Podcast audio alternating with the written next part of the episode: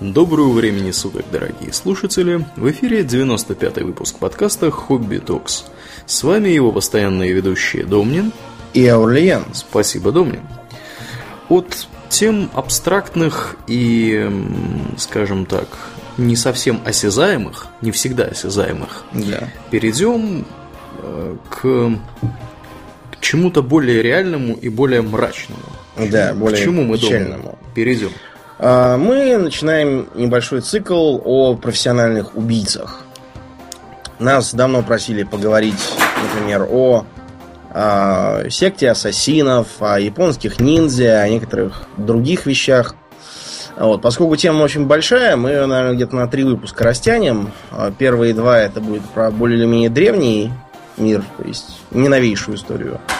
А третий выпуск мы посвятим состоянию профессиональных убивцев за последние где-то сто лет с небольшим. Угу. Ты, э, Аурлиан, не читал э, замечательную книжку э, Арташастра? Нет, не читал. А что за книжка? Написана, это индийская такая древняя книжка, написана древнеиндийским политическим и общественным деятелем по имени Чанакья. Чанаки этот личность э, вполне реальная, правда, обросшая большим количеством легенд. Например, э, сообщалось, что он родился в касте брахманов, э, и родился он сразу же с зубами, причем не обычными, а прямо там с клыками, как у льва. Прям как Будда? Только, Но... только Будда без клыков? Да, я уж не знаю, что там. У Будды факт то, что э, Будда, может, родился и с клыками, но он-то был кшатрией. Ему это было вроде как можно. А Чанакия был брахман, и поэтому, когда вызванные специалисты сказали, что с такими зубами ребенок э, станет царем, его родители немного испугались, потому что, во-первых, не положено царствовать, а во-вторых, э, с такими прогнозами очень легко э, не пережить младенческих лет, как только про это пронюхает э, местный правитель. Поэтому они взяли и спилили ему эти клыки. А, тогда э, предсказатели сказали, что царем он не будет, но править все равно станет. А, так и вышло, потому что Чунакия по поругался с царем Нандой по разным причинам и возглавил восстание против него, которое привело на трон его ученика Чандрагупту Маурию. Э, который основал Великую Империю. Ну и э, когда война закончилась, Чанаки сел и написал ту самую книжку Арташастра.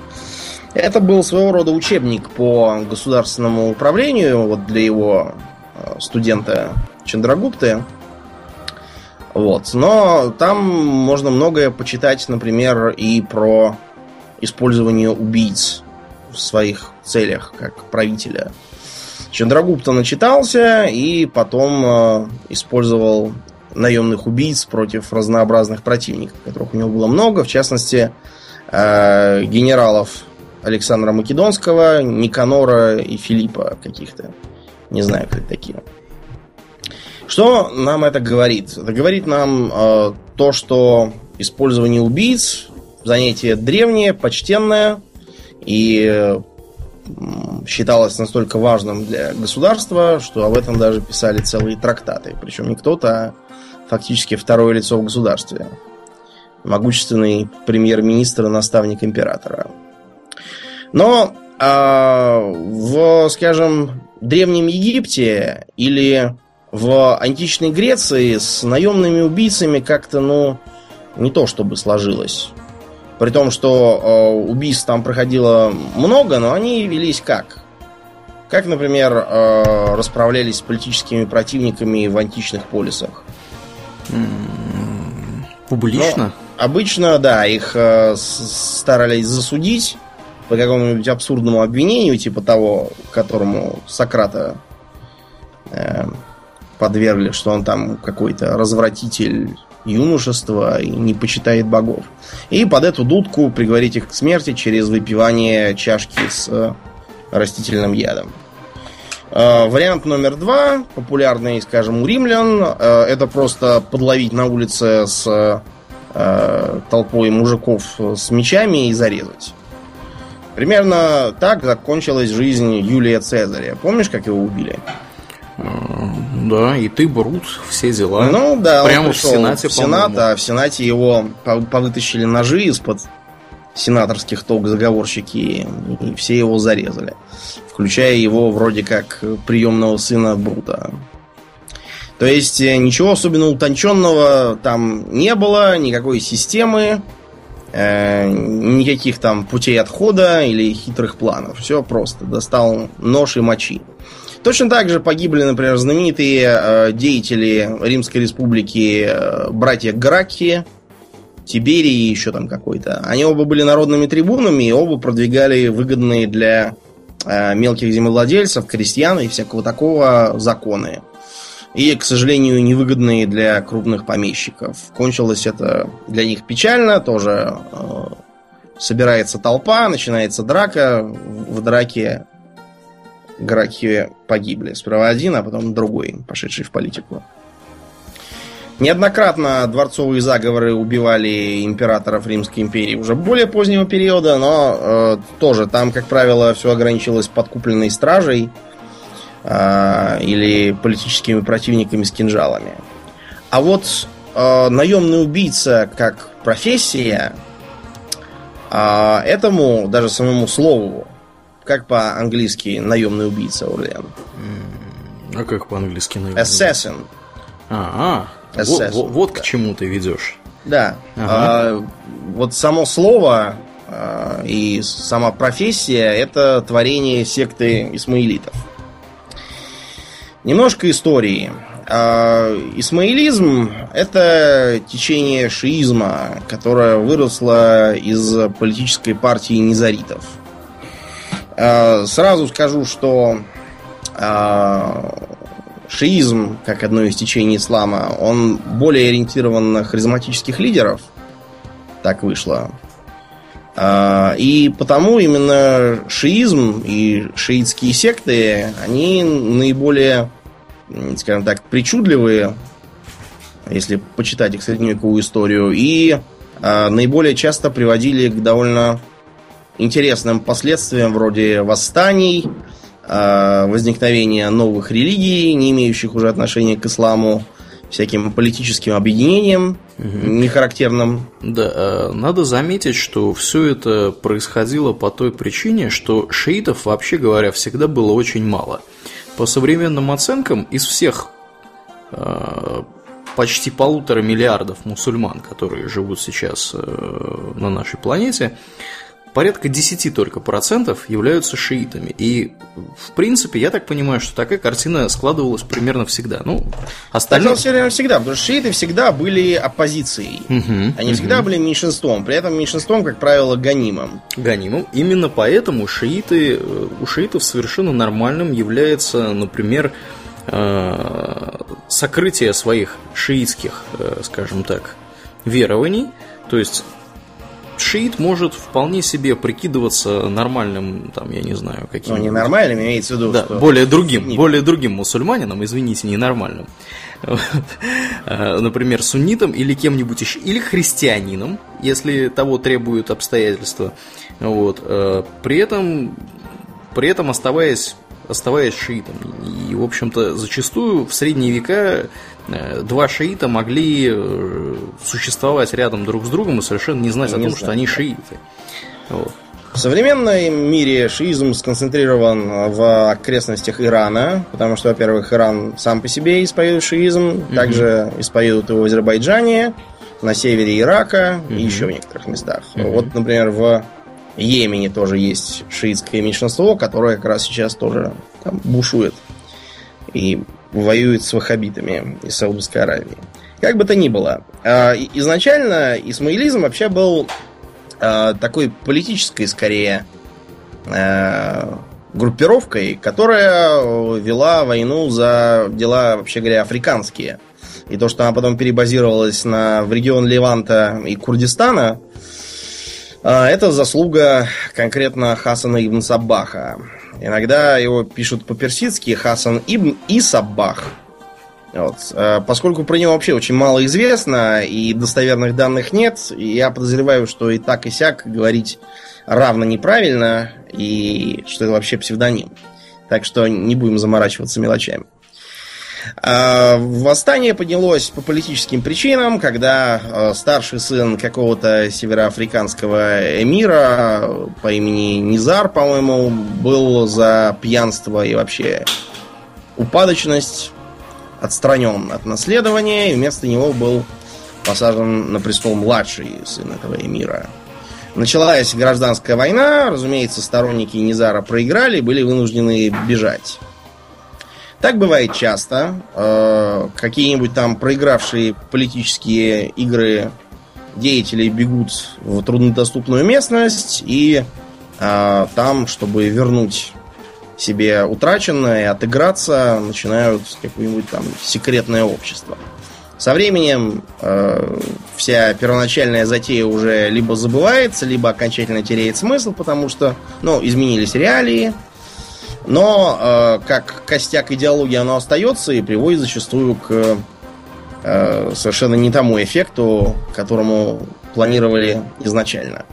Мы с этим принципом еще столкнемся в этом цикле, потому что на той же основе Э, развивались и японские ниндзя, и, э, например, китайские триады современные.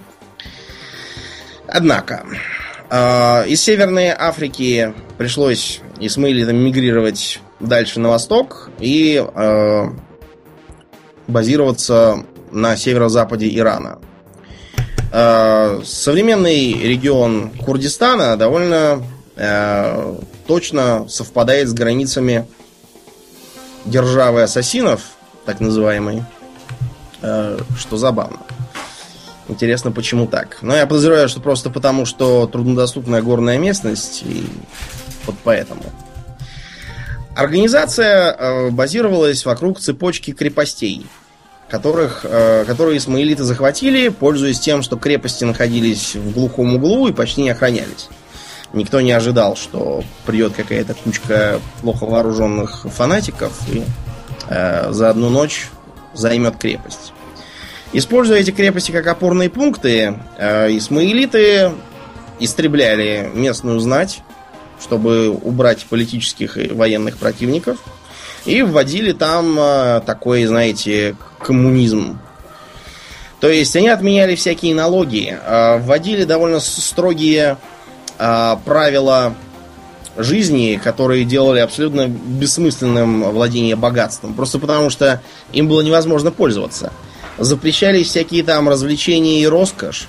А, даже, например, охота разрешалась только э, если она велась чисто для пропитания там или добычи шкур, там рога или других ресурсов. А охота как развлечение каралась, как и почти все остальное, смертью. Кроме того, а, несмотря на вот это вот уравнительство и фактическое лишение находившиеся там знати своих привилегий, а исмаилиты с каждым годом становились все более закрытым сообществом. Туда уже не принимали всех подряд, кто просто э, хотел, э, так сказать, исповедовать их религию и э, признавал э, за мессию, по-арабски Махди, э, давным-давно свергнутого и мертвого эмира Низара. Была построена довольно э, многоступенчатая, по разным источникам от 9 до 12 ступеней посвящения, которая очень напоминала, например, гностические секты. Знаешь, что такое гностицизм, Аулиен? Что такое гностицизм? Ну, гнозис это знание, и э, гностическими сектами называли вот всяких э, там катаров, э, вальденцев и прочих. Связано это было с тем, что гностицизм э, считает, что есть люди, которые обладают знанием вот, изначально, их маленькое меньшинство. Есть люди, которые обладают знанием ограниченно, их большинство. Есть те, которые вовсе не обладают, их тоже много. И первые всегда будут пасти вторых и третьих. Соответственно, а, чем выше человек поднимался по ступеням э, иерархии тех же катаров, тем а, меньше уже в их религии оставалось от Библии, и тем больше появлялось своих совершенно отдельных мыслей, которые очень много имели отношение к политике и очень мало к католической церкви. То же самое, как считается, было у исмаилитов. Э, профанам втолковывали про Махдинизара, про борьбу против, например, сельджукской оккупации. Вы знаете, что такие сельджуки? Это такие турки-сельджуки. Ну да, да, это тюркская такая орда была, которая завоевала э, и Персию, они из Средней Азии пришли, завоевали Персию, Ближний Восток, и вот это завоевание стало одним из толчков к началу крестовых походов, потому что э, сельджуки обрушили прежние договоренности и порядки, торговать стало очень трудно и разорительно, а доступ к святыням Иерусалима был практически запрещен.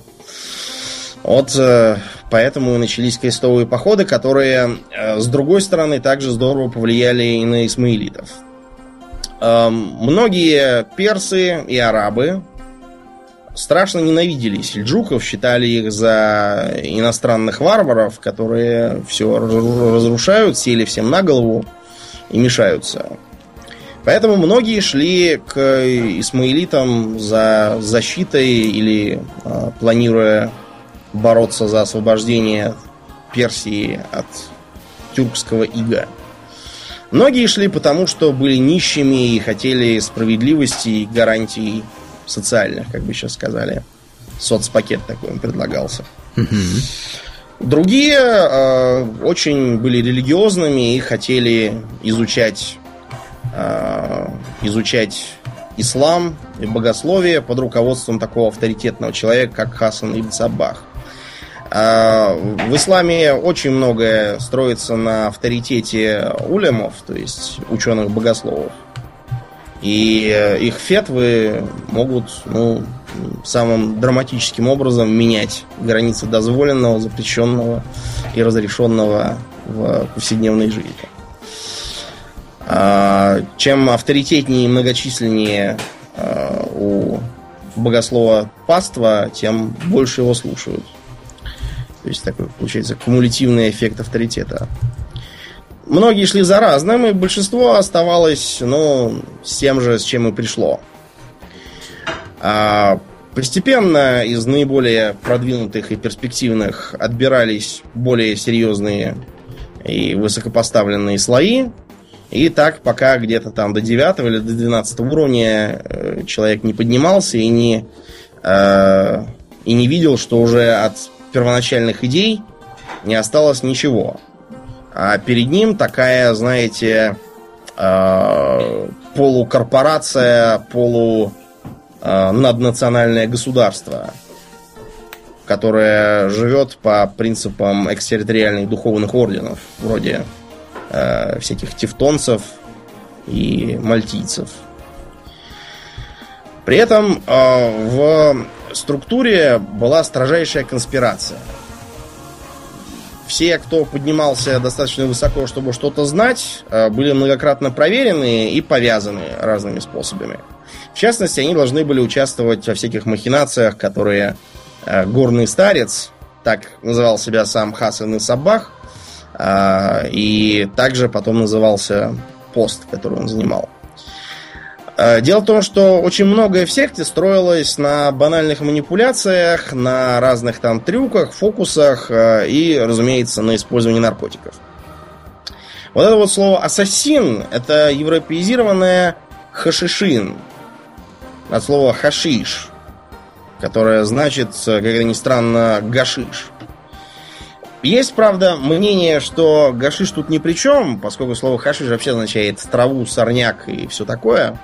И это было такое презрительное название, э, как травоеды, вегетарианцы, которое было должно высмеивать э, бедность и такую коммунистическую уравниловку, которая была в державе ассасинов. Но, э, как вы понимаете, публике первая версия становится гораздо больше. Естественно. Да.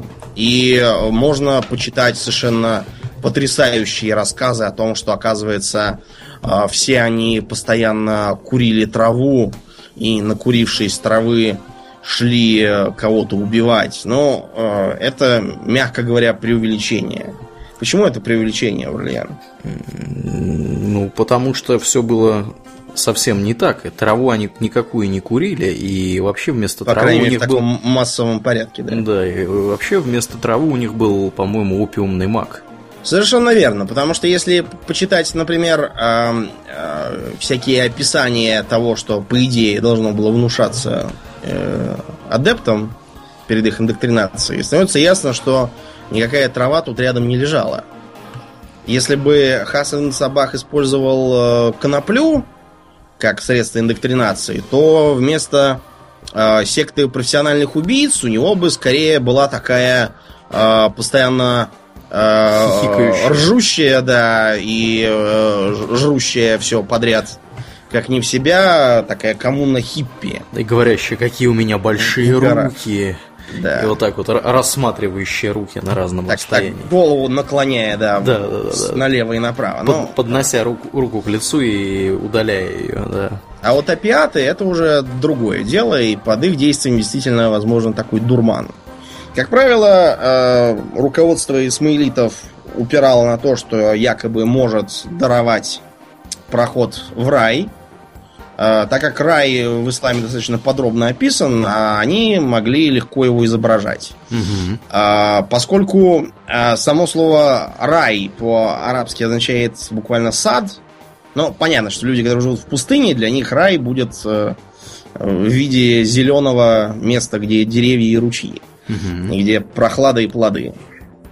Ну вот, а поэтому в крепостях были организованы специальные закрытые сады, где были, ну, проведены соответствующие ландшафтные мероприятия, то есть всякие фонтаны, э, красивые там домики и шатры, которые должны были изображать э, жемчужные дома, которые, э, по крайней мере, по некоторым сообщениям должны быть в раю.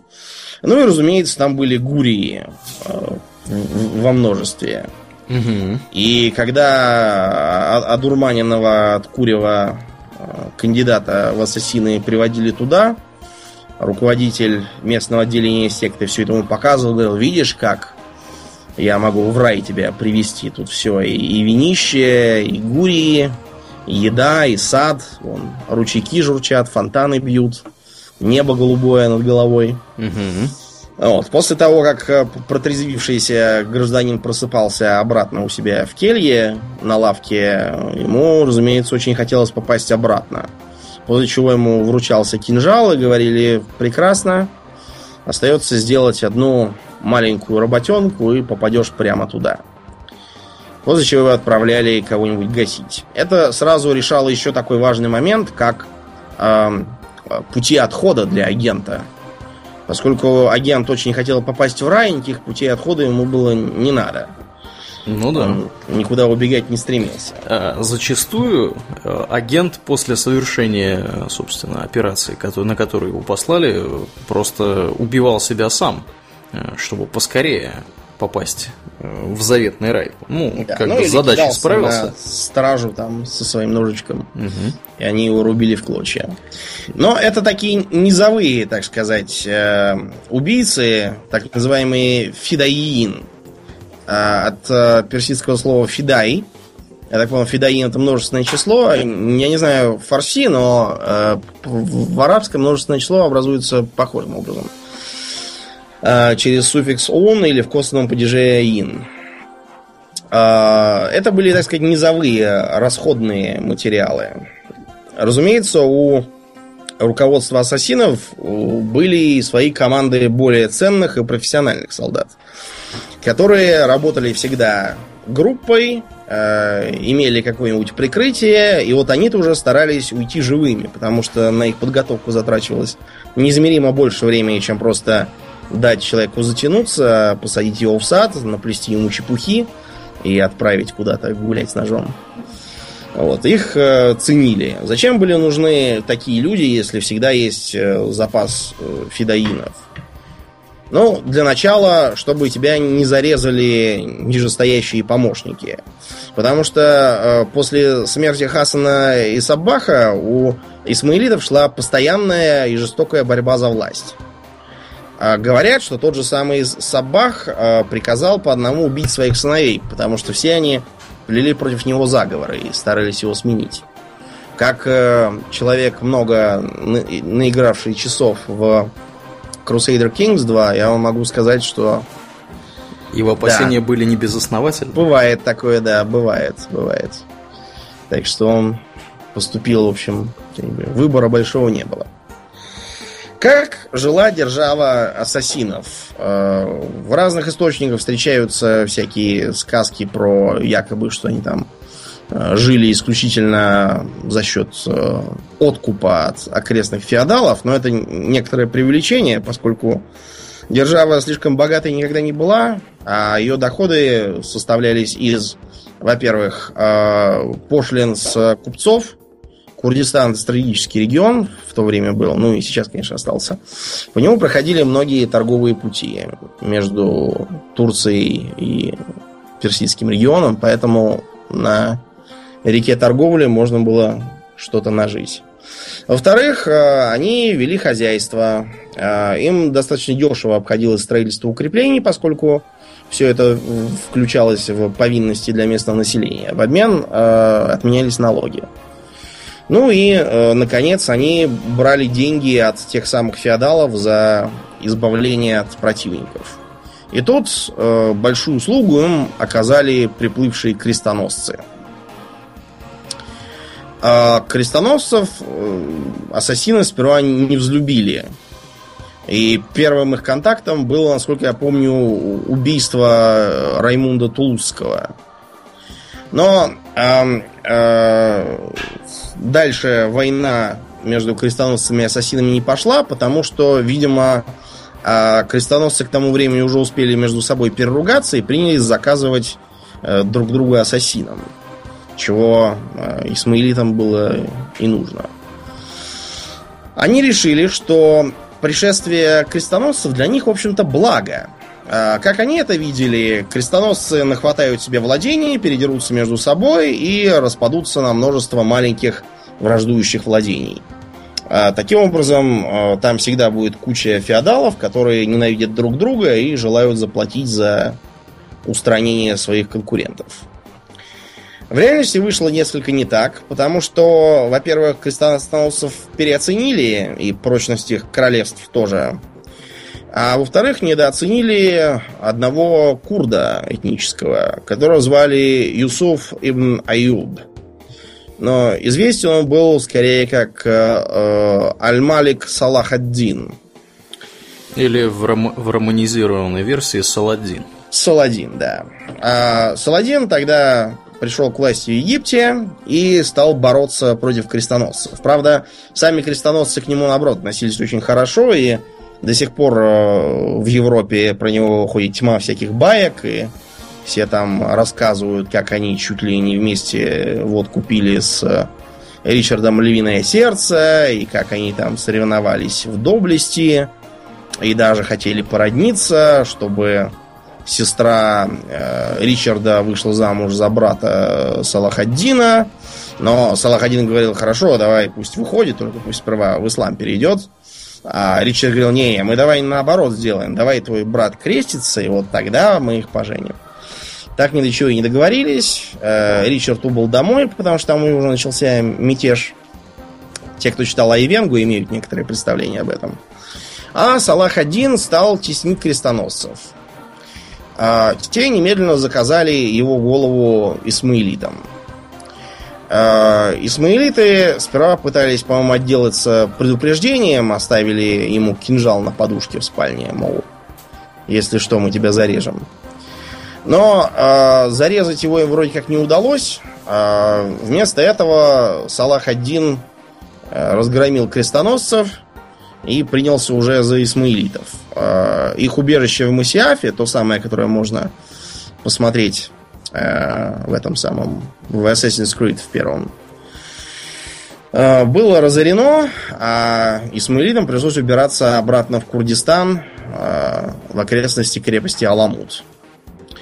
Дальше их государство входит в упадок, потому что, во-первых, укрепляются государства Ближнего Востока, а во-вторых, потому что сами по себе ассасины уже не имеют того ядра, э, уже успели давным-давно позабыть основы своей доктрины. Нет больше Хасана ибн Саббаха, а приходящие ему на смену руководители постоянно оказываются с ножом в спине. Да, ну и кроме того, э, от идеологии, что все равны и богатством мы тут не, не хвастаемся, которая была, собственно, при Ибн Сабахе э, в ходу в Аламуте, эта самая идеология благополучно за полторы сотни лет успела выродиться, выродиться полностью, и, в общем-то, поток желающих стать членами этой организации и вообще стать ассасинами, он изрядно поубавился, ну и, соответственно, да, в полный упадок пришла вся эта система. Но вообще исмаилиты сейчас, они где-нибудь есть? Да, по-моему, есть. Есть, живут. В основном, правда, живут они в индийском регионе, пакистанском. Руководитель их Ага Хан III. Э, является он карьерным э, ООНовским бюрократом. Так же, как его папа и, и дедушка были. Как интересно. Да, они достаточно плотно были завязаны на Британию. Например, когда началось восстание сипаев в Индии, угу. Агаханы и Исмаилиты поддержали британцев, а вовсе не сипаев. И их примеру последовали э, многие шииты, хотя восстание само по себе считалось таким, скорее, шиитским. Кроме того, э, всякие странные дела про них говорили в 20 веке. Э, как раз почему они стали ООНовскими бюрократами, потому что они были такими посредниками между английской и американской колониальными э, империями, поскольку англичане делали ставку всегда на аристократов и монархов, а американцы в основном на военных диктаторов.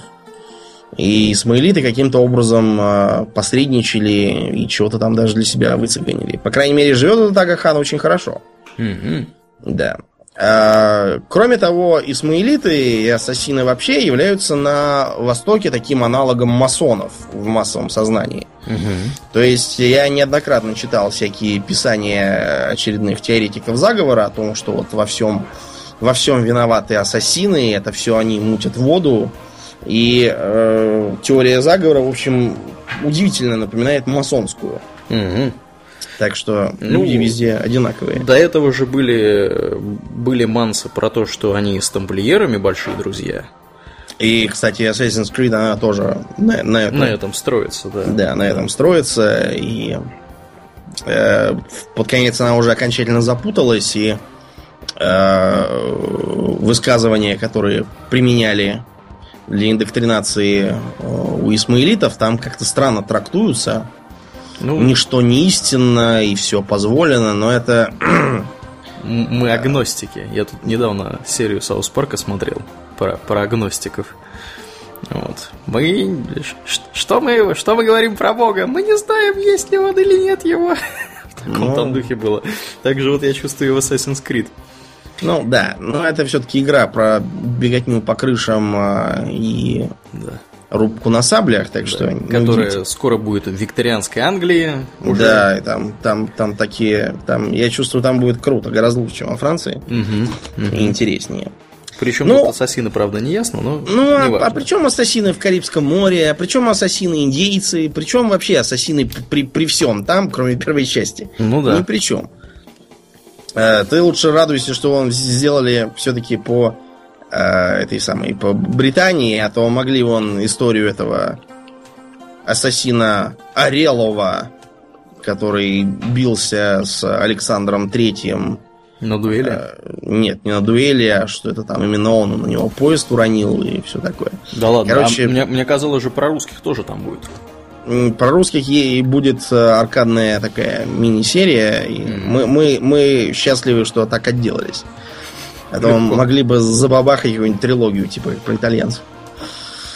И посмотрели мы про, про ассасинов, скачущих по Кремлю или еще что-нибудь похуже. Ну, да. Ну, а потом в Европе с э, наемными убийцами не то чтобы затихло, а просто... Ну, для средневековых рыцарей э, убийцы это было как-то слишком сложно. Э, случались, конечно, политические убийства и в Европе. Например, одного из английских королей, Эдуарда там какого-то убили путем э, засовывания ему э, в зад раскаленной кочерги. Да. Нужно было это для того, чтобы избежать следов насилия на теле короля. Но вы понимаете, все-таки цареубийство это страшный грех. Того, кто убил прежнего короля, там не, не будут слушаться окружающие и так далее. Да, так что с политическими убийствами наступило некоторое затишье везде, кроме Италии. А почему кроме Италии, Аурлиен? Не знаю, народ южный, наверное. Резкие, дерзкие. Ну, потому что в Италии, э, в отличие от остальной Европы, не было централизованного государства, были вот эти вот мелкие городки, которые многие были республиками, или диктатурами, по сути. Потому что те, кто имеет правил, были скорее тиранами, чем а, королями. Ты про э, каких-нибудь Борджия сейчас? Ну да, и про них, про них в том числе. Что были за Борджия такие, Орлен? Ну, это была веселая семейка, которая, по-моему, кто-то из них был даже чуть ли не папой. Ну как чуть ли не папа, когда папой. Родриго Борджа О, да. был Александр VI римский папа. Его сынок Чезаре был кардинал. Кстати, Несмотря на то, что угу, угу. был полнейший отморозок э, и э, имел кучу детей, но был кардинал и ничего. Про Поэтому, это, кстати, когда... есть веселый сериал. Даже как он называется? Даже два? Mm-hmm. Один старый, другой новый. Угу. Там, правда, некоторые вещи для знающих людей довольно смешные, типа там, когда один из э, персонажей узнает, что оказывается, э, а кардинал-то э, пьяница, развратник, коррупционер и имеет э, небрачных детей и впадает просто в ужас от этого. В ту эпоху каждый дурак знал, что все кардиналы полнейшие сволочи, и имеют к святым очень такое далекое отношение. Общем, в порядке вещей. Что, да. да, например, папа Юлий II, это был вообще бывший пират и работорговец, который папскую тиару просто купил, предложив за нее самую большую цену конклаву. Э, не случайно, например, когда папу избирают, э, кардиналов запирают в этом самом домике, и пока они не договорятся и не, не пойдет белый дымок, из трубы печной, их не выпускают. Просто потому, что они могли э, очень долго торговаться, а как бы церковь без папы, их как-то раз просто там заперли и не давали им есть, пока они не избрали кого-то. Так что э, в Риме был полнейший бардак и раздрай, про него сочиняли стихи со словами «когда-то Рим, а ныне Вавилон», и э, умереть своей смертью, будучи кардиналом там или каким-нибудь еще князем церкви, было очень трудно. Те же Борджи регулярно э, травили или резали своих э, противников, использовались наемные убийцы из э, числа их всяких приспешников. И про это тоже уже наградили огромное количество мифов, про какие-то э, жуткие устройства, э, с, например, э, ключ из которого выдвигалась отравленная игла. И когда открываешь дверь не, та, как бы, не, не так, как там по секрету надо, тебе этот яд убивает. Или э, что э, Папа Римский имел нож, у которого одна половина сторона, в смысле, была смазана ядом. А когда он поэтому разрезал яблоко и давал отравленную половину своему противнику, а сам ел чистенькую, это невозможно по чисто техническим причинам. Вот. И т.д. и т.п. Разумеется, ничего подобного не делали никакие Борджа. Все они убивали кинжалами и мечами без проблем. Можно вспомнить также э, знаменитое покушение на э, этих самых, на братьев Медичи. Ты не смотрел фильм «Ганнибал»? «Ганнибал»? По-моему, смотрел, но это Про... было давно. Да, там просто есть момент, когда один из персонажей по фамилии Патци, угу. его этот самый Ганнибал вешает э, на окне во Флоренции. Это отсылка к э, другому Патци из дворян, которые устроили заговор против правящих купцов Медичи. Одного брата убили, а второго Лоренца не сумели. И э, когда они проиграли переворот, этого паца как раз повесили на окне, на том же самом. Э, там тоже, в принципе, все было достаточно грубо, никакого профессионализма. Э, поначалу они пытались их отравить, но пришел только один брат на обед, и вместо этого они напали на них на выходе из церкви с кинжалами и мечами. Одного зарезали, второго нет. Потом к делу подключается реформация и уже упоминавшееся нами общество иезуитов. Скажи, Аурлиан, ты э, знаешь, что такое пороховой заговор? Пороховой заговор? Да. Это вот. который? Который... который в Британии. В Британии? Гай Фокс, который... Да, тот самый. Да, да, да, конечно, конечно. Э, вокруг этого заговора есть как бы две точки зрения. Одна утверждает, что это очередная операция ордена иезуитов, который к заказным убийствам относился э, Нормально. Со, всей, со всей теплотой, да. Да, да. С другой стороны, говорят, что вроде как иезуиты, причем довольно высокопоставленные, попали в заговор чисто случайно, из-за, ну, просто потому что католики были. Давайте попробуем разобраться. Заговор был направлен против э, короля Иакова Стюарта. Угу. Э, почему этот Яков Стюарт вообще попал на английский трон? При том, что он, он по-моему, был шотландцем. Шотландский, да, угу. он был шотландский король. -то. Стюарт это шотландская фамилия. Дело в том, что так, перед этим в Англии правила э, династия Тьюдоров. У нас принято называть Тюдор, но это такое устаревшее, не очень правильное наименование.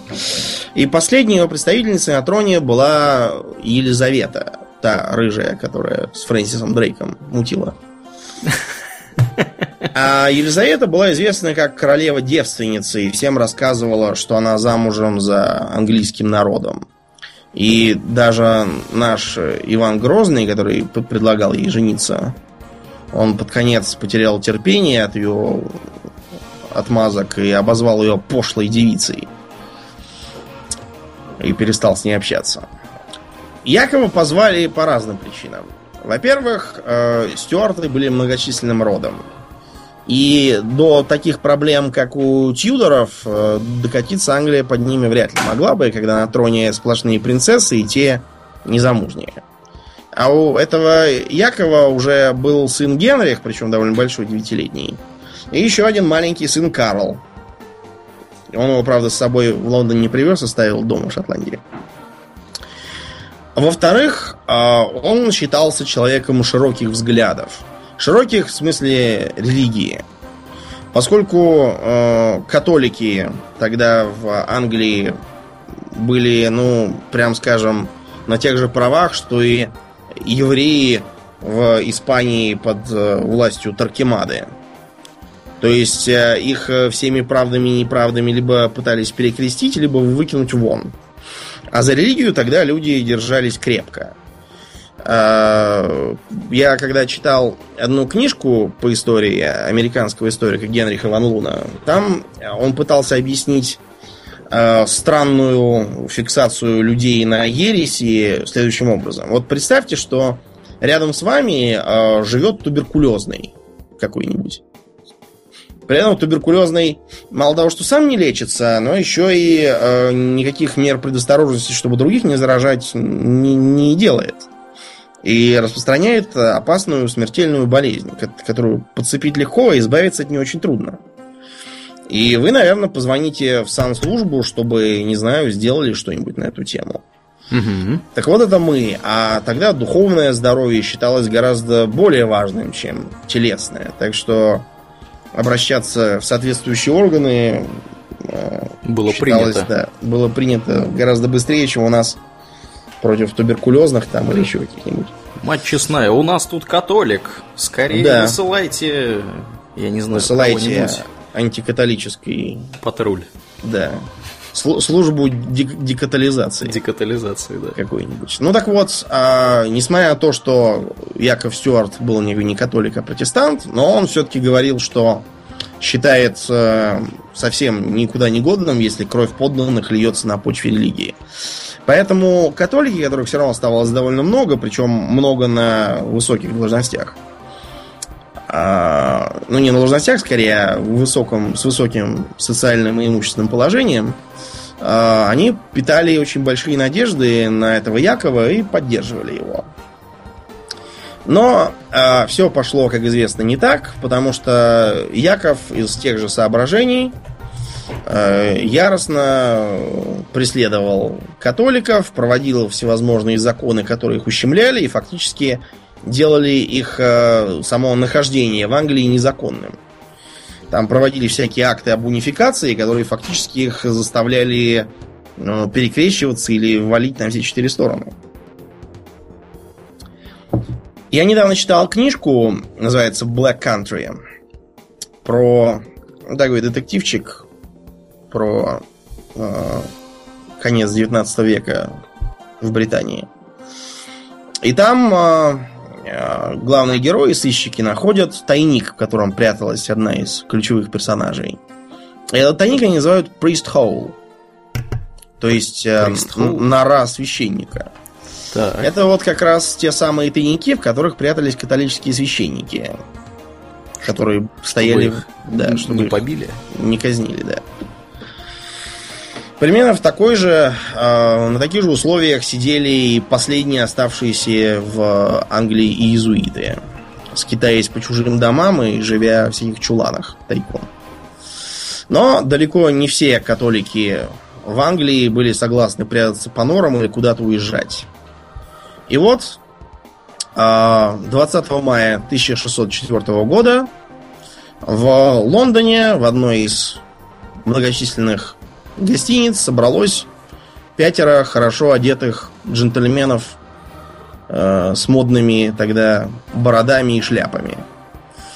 Они э, вроде как собирались, как они сказали, э, в гостинице на какое-то празднование, но ничего они на самом деле не праздновали, а сговаривались. Сговаривались они уничтожить ни много ни мало, а всю политическую верхушку Англии.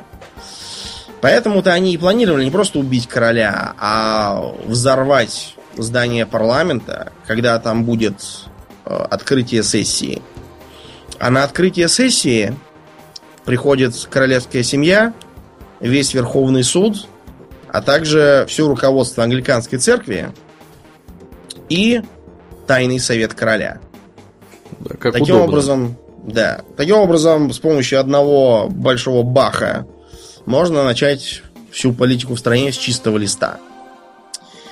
Проблема была э, в том, что, во-первых, э, у заговорщиков не хватало денег.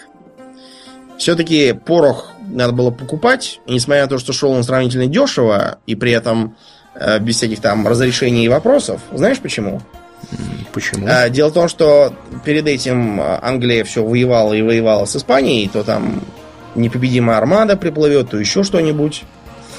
А при Якове Стюарте воевать на некоторое время перестала. И поэтому весь запасенный порох лежал на складах и не знали, куда его девать.